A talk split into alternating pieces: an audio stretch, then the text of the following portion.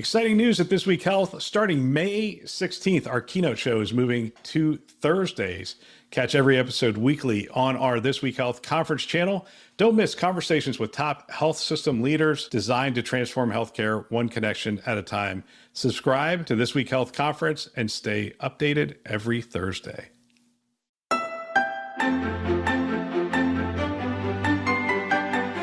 Thanks for joining us on This Week in Health IT Influence. My name is Bill Russell, former healthcare CIO for 16 Hospital System and creator of This Week in Health IT, a channel dedicated to keeping health IT staff current and engaged. We are talking with Dan Riskin, the CEO of Verantos, adjunct professor of surgery and biomedical informatics research at Stanford, Special thanks to our influence show sponsors, Sirius Healthcare and Health Lyrics, for choosing to invest in our mission to develop the next generation of health IT leaders. If you want to be a part of our mission, you can become a show sponsor as well. The first step is to send an email to partner at thisweekinhealthit.com. Just a quick note before we get to our show, we launched a new podcast today in Health IT. We look at one story every weekday morning and we break it down from a health IT perspective. You can subscribe wherever you listen to podcasts at Apple, Google, Spotify, Stitcher, Overcast, you name it, we're out there. Uh, you can also go to todayinhealthit.com. And now on to today's show. Today, we are talking with Dan Riskin, the CEO of Verantos, adjunct professor of surgery and biomedical informatics research at Stanford, and uh, also a nerd, MBA in bioinformatics from MIT. You don't mind me calling you a nerd or, or a geek because you. I take pride. Great. That's what I was hoping for. Man, you have a great background. Thanks for coming on the show. I appreciate it. Well, thank you. It's such a pleasure to be here and uh, love the show and happy to contribute where I can. I appreciate that. You're a serial entrepreneur, it looks like. You've had a couple of startups and, and now you're the CEO of a new one. I would imagine with your background, you're coming up with a new idea every what every week every day there are so many great ideas out there there are so many people that come to me each year just to ask for career guidance and we all ask for guidance from people who have been there, done that. I built up my career off of some very smart mentors. And when they ask me, they say, Oh, I've got this great idea. And my feedback is, well, out of a 100 ideas, 10 may be great ideas, and one may have a business model. And it's hard. We work within a capitalist system and need to figure out what's possible and do those things that are possible that have the greatest benefit for patients. And the business model is the hard part because it's healthcare is not straightforward. It's complicated to try to figure out what the financial model is to support these businesses. And it can go in the life sciences direction, can go in the healthcare provider direction, can go in the insurance direction. That's, I think, why there's so much money flowing into that. Plus, it's a multi trillion dollar part of our economy, which is kind of amazing. We started this conversation prior to going live, and I do that from time to time where I'm like, all right, stop, let's let's hit the record button. So you start talking about epics in healthcare. Let's start there and let's kick off the conversation there and bring the, the listeners up to speed on what you're talking about in terms of the 50 year epics within healthcare. There is such great research in business and disruption. And most of the research shows that these industries have roughly 50 year cycles, meaning each 50 years, something really disruptive happens and they're enabling laws or technologies or other events that set it up. And so if we look in healthcare, going back to the 1870s, that was public health, the biggest drop in mortality that's ever been seen in healthcare. And the enabling factors were Lister and Pasteur and the germ theory. And looking back on it, it was obvious. Back in the 1920s, we saw medicine that was actually effective. Discovery of penicillin and other efforts led to healthcare that really worked. In the 1970s, we saw a transition to evidence based medicine. Randomized controlled trials came to the fore it was because of Nazi Germany, Helsinki Declaration, Nuremberg trials, Beecher Report, a series of events that said, listen, we need to get our act in order for research and use research to enable medicine as a science. Since the 1970s, there have been a lot of changes. And we look into the 2020s here and we say, okay, what are the disruptions that are about to happen? What are the enablers? And what we're seeing is From the 1970s, when most patients were relatively healthy and most people had one disease at most, we have transitioned to a time when people are living longer, people are living with multiple comorbidities. That's a change. Another change is back in the 1970s when most people had, most diseases had one or two treatments. Now we look in the 2020s and there are tons of treatments available for most conditions. In that situation, the question is how are doctors choosing for a patient who has multiple comorbidities and there are multiple treatment options available? And what's happened is they don't have good information. The randomized trials can never look at subgroups, are not doing much comparative effectiveness. And that's needed now with people having multiple comorbidities and multiple treatments available. And so there's a desire to tailor therapy. What's happening is doctors are making guesses. We've gone from medicine as a science 40 and 50 years ago to medicine as an art again. And that's not where we want to be in healthcare. So as we look to the 2020s, we have enabling technologies. We have compute power. We have artificial intelligence. We have data in the system through electronic health records. We have so much that's enabling. And we have a desperate need for tailored therapy, which we sometimes call personalized medicine or data driven healthcare or precision health. We have a desperate need. We call it real world evidence. So many names for the same thing subgroup analytics, comparative effectiveness, and tailored therapy. And that's the disruption we see starting in the 2020s and probably getting better and better over the next 50 years. So, Dan, uh, let's name this. Are we going to name it data driven healthcare? Is that the most, uh, I mean, is that a good handle for it? I think it's a fine handle. Quite frankly, we never really know what the world will name something until years later, whether it becomes tailored health or precision medicine or data driven or personalized healthcare. It will get named something. And so you start talking about the enablers here, and there's technology enablers, there's cultural enablers, there's regulatory enablers for what's going on today. Can you touch on, on those various things? Yeah, it's so powerful. And there are also fears, and I'll touch on those as, as well. The enablers, the data in the system, back when we started health data reform in the US back in 2010, the EHR adoption was in the low teens, and most health data was on paper. If we fast forward to 2020, by far more than 90% of health data is electronic that's a massive change related to some wonderful thinking from um, the government and from provider organizations. From a technology standpoint, if we look back to 2010, we had early signs of natural language processing working, we had early unstructured data management. You fast forward 10 years, now we have such powerful artificial intelligence that can understand everything from voice to written language to images. That's powerful pattern recognition that was never available before. And if you look back to 2010, when I was running a company based on AI, I had limited compute power. Almost all technology was on premise and servers. And we were just beginning to start to use Amazon Cloud. Look now, and we have multiple cloud vendors that offer unlimited compute power it's a really powerful situation. So the foundation for data driven has to be data, right? What about the aggregation of data? Isn't that still one of the things that's holding us back? Absolutely. We have challenges of sharing data, challenges of interoperability, challenges of accuracy of data.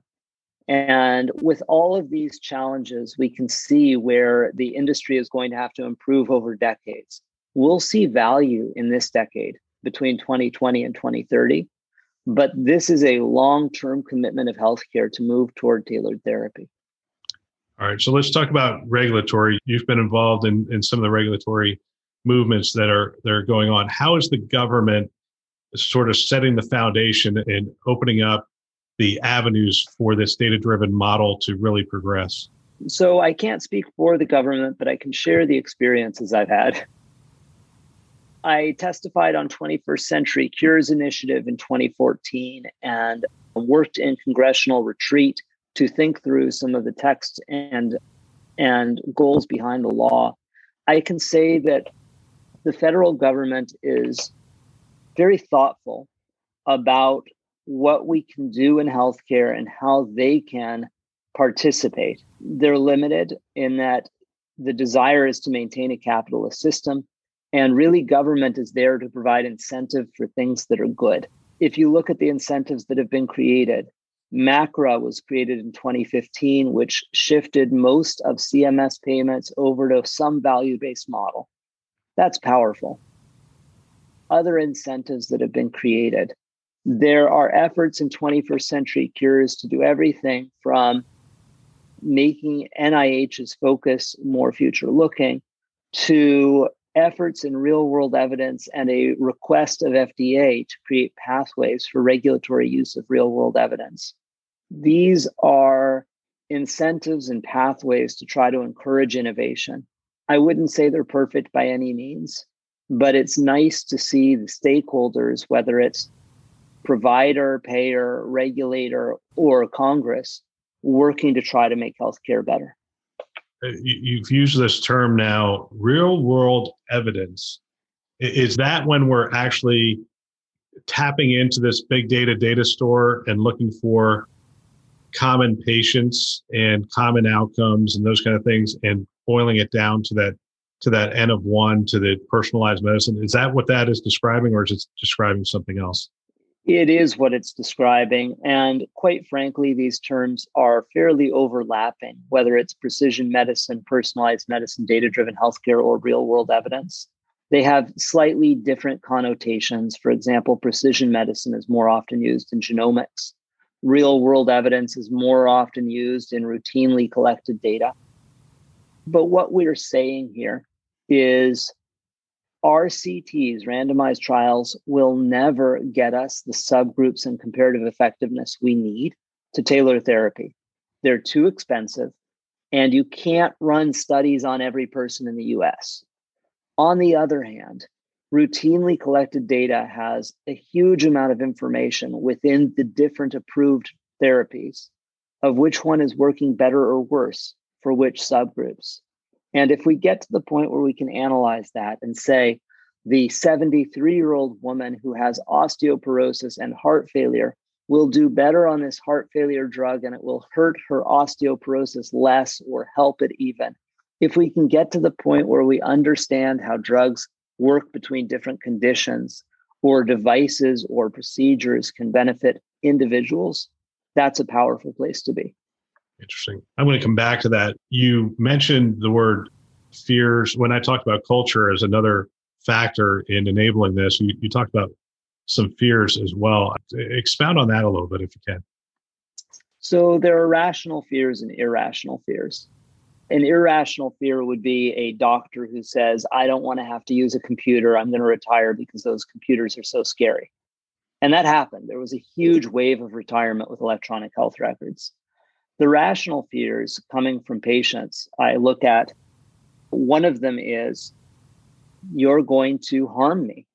That's a rational fear. We look at tailored therapy and low quality efforts, and we saw hormone replacement therapy created off of real world evidence.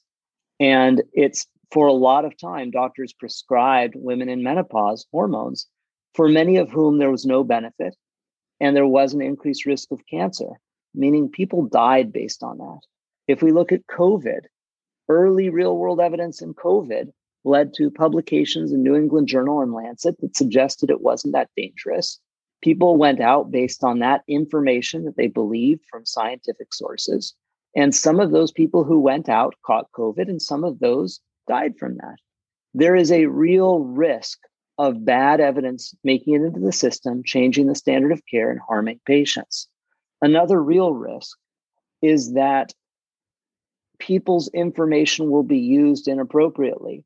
Identifiers attached to their information sold on the open market so that now an insurer can know about a patient and change their behavior based on that or a or a researcher will that shouldn't have access to an individual's information and name we'll know this patient has cancer. This is a real fear that we won't handle privacy and security well as a industry. And these fears have to be openly discussed and addressed.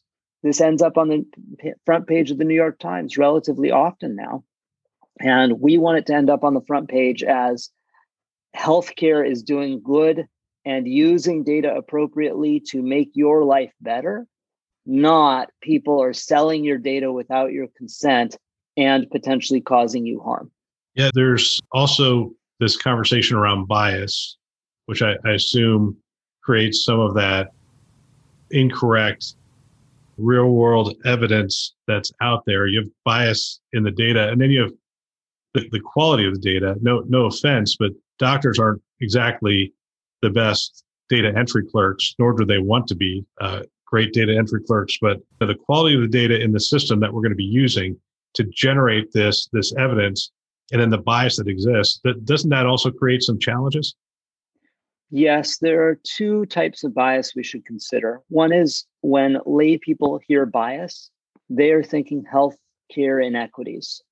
For example, are you going to make the system worse where someone who is a little poorer or who is a um, minority will get worse care or will have care that is applied to them but not tailored to them?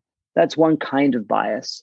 Another kind of bias is bad data leading to bad information in the system, leading to a bad change in standard of care.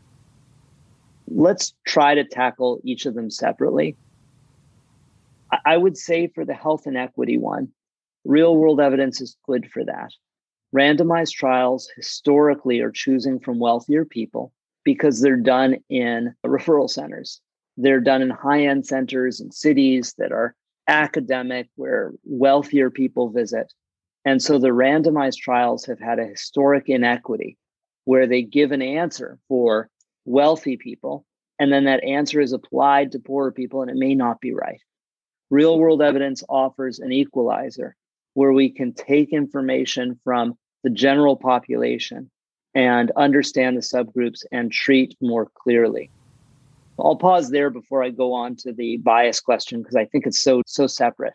That's interesting because that sort of makes sense to me and sort of doesn't make sense to me. Because if I think of some of the academic medical centers in Philadelphia, in New York City, they're they're going to serve both populations uh, pretty equally. Maybe not rural America is probably not taken into account. But even Chicago medical centers, LA, I mean, they would have a representation, wouldn't they? Let me give an example of the kind of thing that may happen.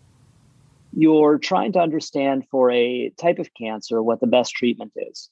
There's one treatment that requires the person to go to the hospital or the clinic every day for a month. And there's another treatment that is a pill taken once a week.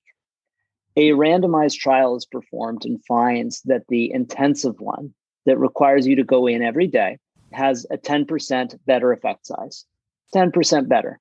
So, standard of care says now use that intensive one. That's the correct one to use. But did that study ever look at the 25 year old mother of two, single mother working two jobs, who really has no ability to get to the clinic every day for a month? Will that person really do better? Or was it worth looking at that subgroup and saying, actually, for them, we should offer them a pill once a week that is not exactly perfect, but will do better than if they miss half of their appointments because they need to go to their job to feed their children.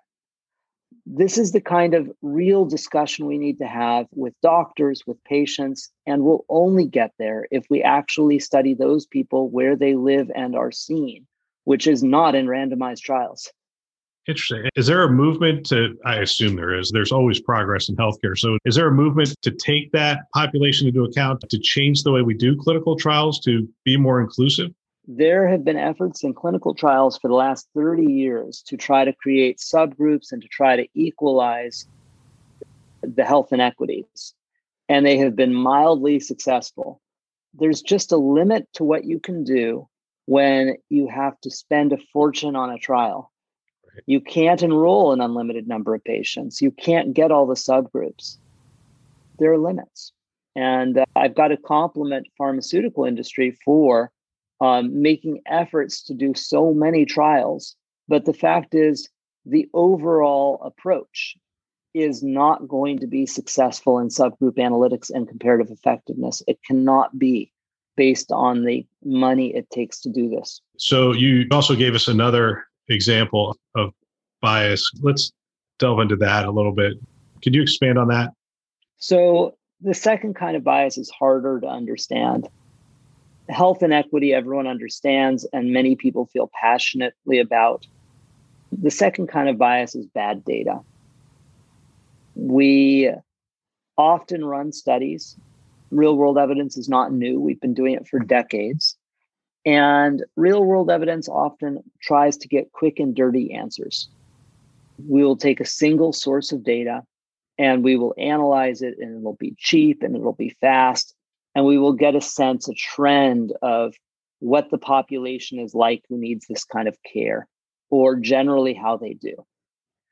The challenge is that kind of low accuracy, low validity real world evidence, which is perfect for trial recruitment or trial design or marketing insight, does not apply to the new requirements in real world evidence, which are making clinical assertions. They are enabling clinical payer or regulator decision making called called market access or called regulatory decisions. This new real world evidence, which is changing the standard of care, needs to be high validity, but we're only doing it over recent years. We don't have a lot of experience, and no one really has a complete answer of what validity is. As you talk about this, the other thing that sort of strikes me is we, we used to talk about the whole patient profile. And when we talked about the whole patient profile, we would have this percentages and we'd say healthcare has maybe 15% of the information on the whole person profile. And then there's this other 85% that exists that really defines who I am, how I act, how I make decisions, you know, why I chose to buy the Big Mac instead of going next door and getting the salad. Just all those factors that make me up. And we don't have access to all that data yet, or are we starting to get access to that data?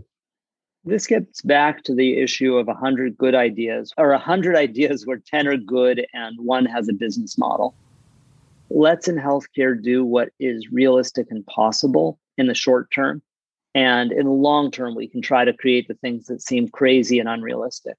So, in the short term, over the next five or 10 years, we are not going to be able to get all information on all people it would be nice to ask everyone how they feel about their treatment and when they feel healthy. That would be wonderful for running these studies.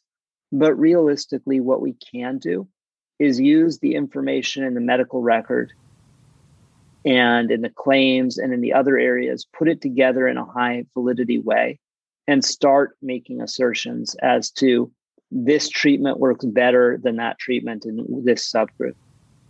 I'm not going to say that over time I don't want to have people, all people in society contributing all the information they feel comfortable contributing to run the best studies possible. But in the short term, we have to work within the medical system and the information that's there. The challenge is we've only begun to touch the surface of the information that's actually there in the medical system. All right. So let's talk about the next five years then and what is going to be possible. What do we need to get right before we talk about what aspects do we need to get right before we start talking about what's possible? I mean, we talked about the, the quality of the data. Are we going to start putting systems in place to increase the quality of the data at the data entry level? What do we have to put in place in order to enable the next five year five years of progress? So recognize where we are now. We have a huge amount of information in the system and we just can't access it in any reasonable way. We have information written in narrative notes. We have information in an EHR that can't be connected to a claim. We have information and claims that represent outcomes that may have happened in the person's home health system or may have happened in a whole other state. There's so much information in the system, and we have a lot of trouble using it. Combine that with confusion over what high validity looks like. For example, If you look at the last 30 years of real world evidence, always single source data, never accuracy determination of the information. If you look at the next 10 years, I would argue that we can now get to a point where we can understand the information from the EHR and check accuracy. We can use artificial intelligence to pull it out. We can create gold standards to ensure highly accurate information. We can link with claims and registries to understand outcomes. We can manage privacy and security through through safe harbor determination or expert determination where we take out any identifier and we can aggregate the information to have meaningful insight. That's possible today. You just need really good technology and a commitment to do really high quality work. And we're we're not seeing a lot of groups that are really putting in that effort because quite frankly the field of real world evidence is growing so fast. Just traditional efforts are already being required at a level that can't be served by the vendor community. So when we talk about those enablers, the technology is pretty sophisticated these days. We're seeing what Google is doing with Ascension, which is really interesting. They had some missteps early on, but what they're doing is really fascinating in terms of taking a hundred disparate EHRs, pulling that information together and creating a health record that has meaning across all those 100 different facilities. And so the technology is, is there to aggregate the data, to use NLP and other technologies to make sense of the data and then pull it back out there. So help us to understand the current technology landscape. Of course, it's going to be better in 10 years, but how is it today in terms of its ability to do what you're talking about? Yeah. So it's like an iceberg. The base of the iceberg is all traditional. It's claims data, all queried in traditional ways a little bit higher up, a smaller group that are uh, making these efforts use unstructured data and natural language processing to pull out pieces. Never check accuracy, but generally get a richer uh, view of the patient. And the tip of the iceberg, the smallest group, is doing really high validity where they're bringing different data sets together, figuring out the intersection between the data sets, and then using source data to determine accuracy and defining in their protocol what required accuracy looks like. That's considered advanced real world evidence or high validity real world evidence. It includes deep phenotyping and linkage. Yeah, I'm sorry. I'm actually taking notes, which I don't do in a lot of these podcasts. Uh-huh. I appreciate it. So the high velocity or high validity, that's the part that you're saying is not done all that much today there's no reason it would have been, meaning it's only over the last few years that regulators, payers, and doctors are accepting or expecting high validity evidence. They're starting to use it to change the standard of care. They're, the payers are deciding what they're reimbursing based on it. The regulators are deciding what they're approving. The doctors are deciding what they're prescribing. As these groups use real world evidence to make these decisions, that defines the standard of care what is approved, what is paid for, and what is prescribed is the entirety of the standard of care for medications. And so, as these groups use real world evidence, they're starting to ask the question is this believable? Or are we going to get into another hormone replacement therapy situation where you're giving me bad evidence, doing things that harm my patients just because you didn't do the work to get really good data quality and really good generalizability in the study. And so firms are starting to think through what that would look like. So, Dan, is it better to have more data or less data to focus in on a smaller amount of data, or is it better to have significant data sets to, yeah. to work with? I'm asked that question all the time. I run a company, Verantos, that does high validity real world evidence and customers say to me, can't I just get more data and it'll be more accurate? And that's not the case. If you're using low quality data, doubling the amount of data or taking it by 100x does not give you a different answer. It does not give you a better answer. The key is to use high quality data, um, whether it's a small amount or a large amount, and power it sufficiently for the assertion you're trying to make. So, how do you get higher quality data? Well, that's the trick. We have a belief of how to do it. We're currently under a study with FDA sponsoring that's looking at this specific approach. And the approach is take from the EHR the phenotype, meaning the information about the patient that says these diseases, these subtypes, you get from the EHR.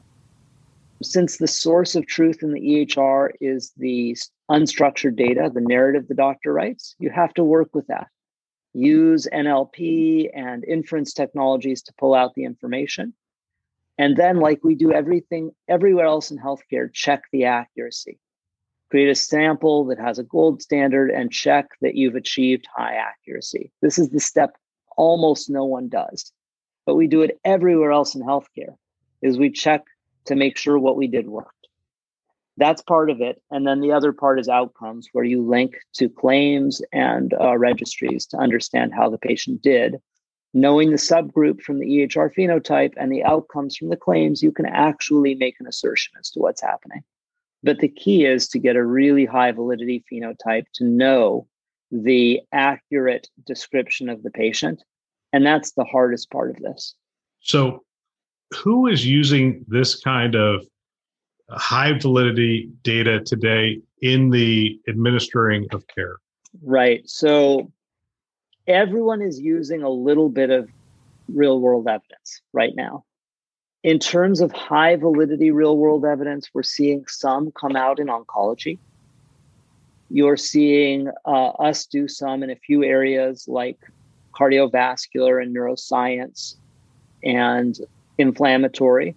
You're seeing a few groups put out high validity real world evidence. But remember, 21st Century Cures was just passed in December of 2016.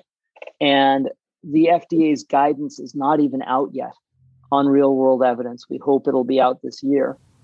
This is the beginning of an effort, not the end of an effort. So it's just the beginnings of using this information. My audience is going to be a fair number of healthcare providers and people in IT departments across the country, predominantly in the US. What can they do to enable this progress or be ready for this as this comes to their health system? Well, I think the first thing to do is know good from bad. If we are indeed going to feed information back to the health systems and say this subgroup should be treated in this way, you can find this subgroup for pop health or disease management. Here are the ways to look at subgroups. If we're feeding the information back, they need to know good from bad.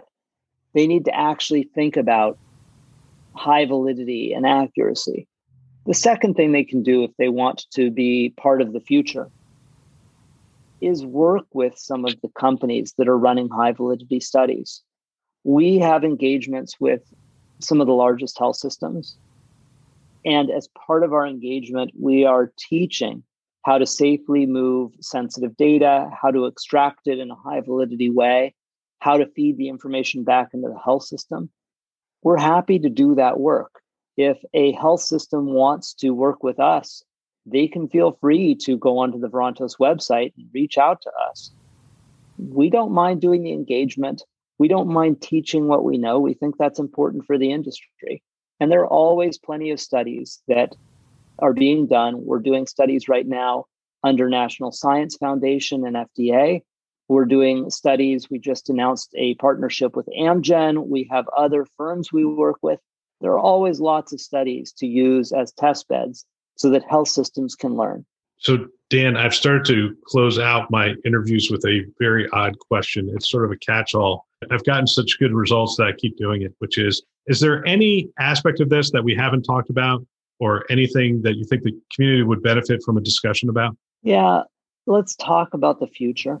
The future, as we look at this 50 year epic, we're just at the beginning. The future should look better than it looks now, or we haven't done our job well. I was in congressional retreat after my 21st Century Cures testimony. And I was asked, what's the biggest thing that we can do in healthcare to make it better, the most disruptive, most beneficial thing. And I said, make the patient the customer. A large part of my career not only understands the science, but has to understand where the dollars go. And the patient has to be the center of this.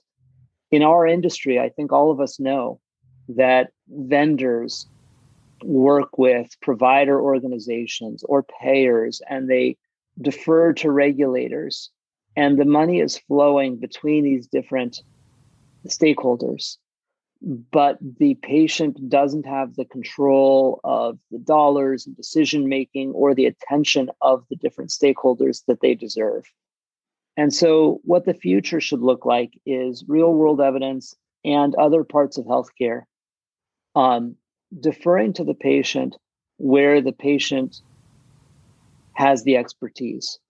The doctor may be the expert on biology, the patient is the expert on that person. The woman who has two kids and works multiple jobs and is a single mother, healthcare should not treat her like every other person. Healthcare should ask her, What is your life like? And how do we give you healthcare that works for you? Maybe coming into the clinic every day for a month doesn't work for her. Or maybe she wants to make that choice. She needs to be informed about the subgroups and the outcomes, and she needs to be the center of this discussion. So, as I look at the item that we need to make sure to keep in this, it's patient centricity and a focus over the next 50 years on giving them the tailored therapy they deserve in 50 years, we're going to see engaged patients who are informed, have their information, have choice, and they are seeing physicians, care providers, and that maybe that who knows what it's going to look like, but they're going to be seeing care providers that have real world, high validity information available to them that can create a essentially come up with a diagnosis and come up with a treatment plan that is really custom tailored to that individual. Is that close? Would you add anything to that? Bill, I'm going to do everything I can to give you that in 10 years. I can't even tell you where we're going to be in 50 years. I know that this effort, we're going to be getting better and better at it using genomics and using sensors and using all the information and tailoring care. We're going to be getting better and better at it. And 50 years from now, we'll have another disruption and hopefully that'll be even better than this one. But I got to tell you, we're having a lot of fun on this one, and we are going to make healthcare better. Well, Dan, thank you for your time. We'll have to check back in, in a year and see how much progress we're able to make. Thank you so much. I really enjoyed the discussion. If you know of someone that might benefit from our channel from these kinds of discussions, please forward them a note perhaps your team, your staff. I know if I were a CIO today, I would have every one of my team members listening to this show. It's it's conference level value every week. Uh, they can subscribe on our website, thisweekhealth.com, or they can go wherever you listen to podcasts Apple, Google, Overcast, which is what I use, uh, Spotify, Stitcher, you name it. We're out there. They can find us. Go ahead, subscribe today, send a note to someone, and have them subscribe as well. We want to thank our channel sponsors who are investing in our mission to develop the next generation of health IT leaders. Those are VMware, Hillrom, Starbridge Advisors, Aruba, and McAfee. Thanks for listening. That's all for now.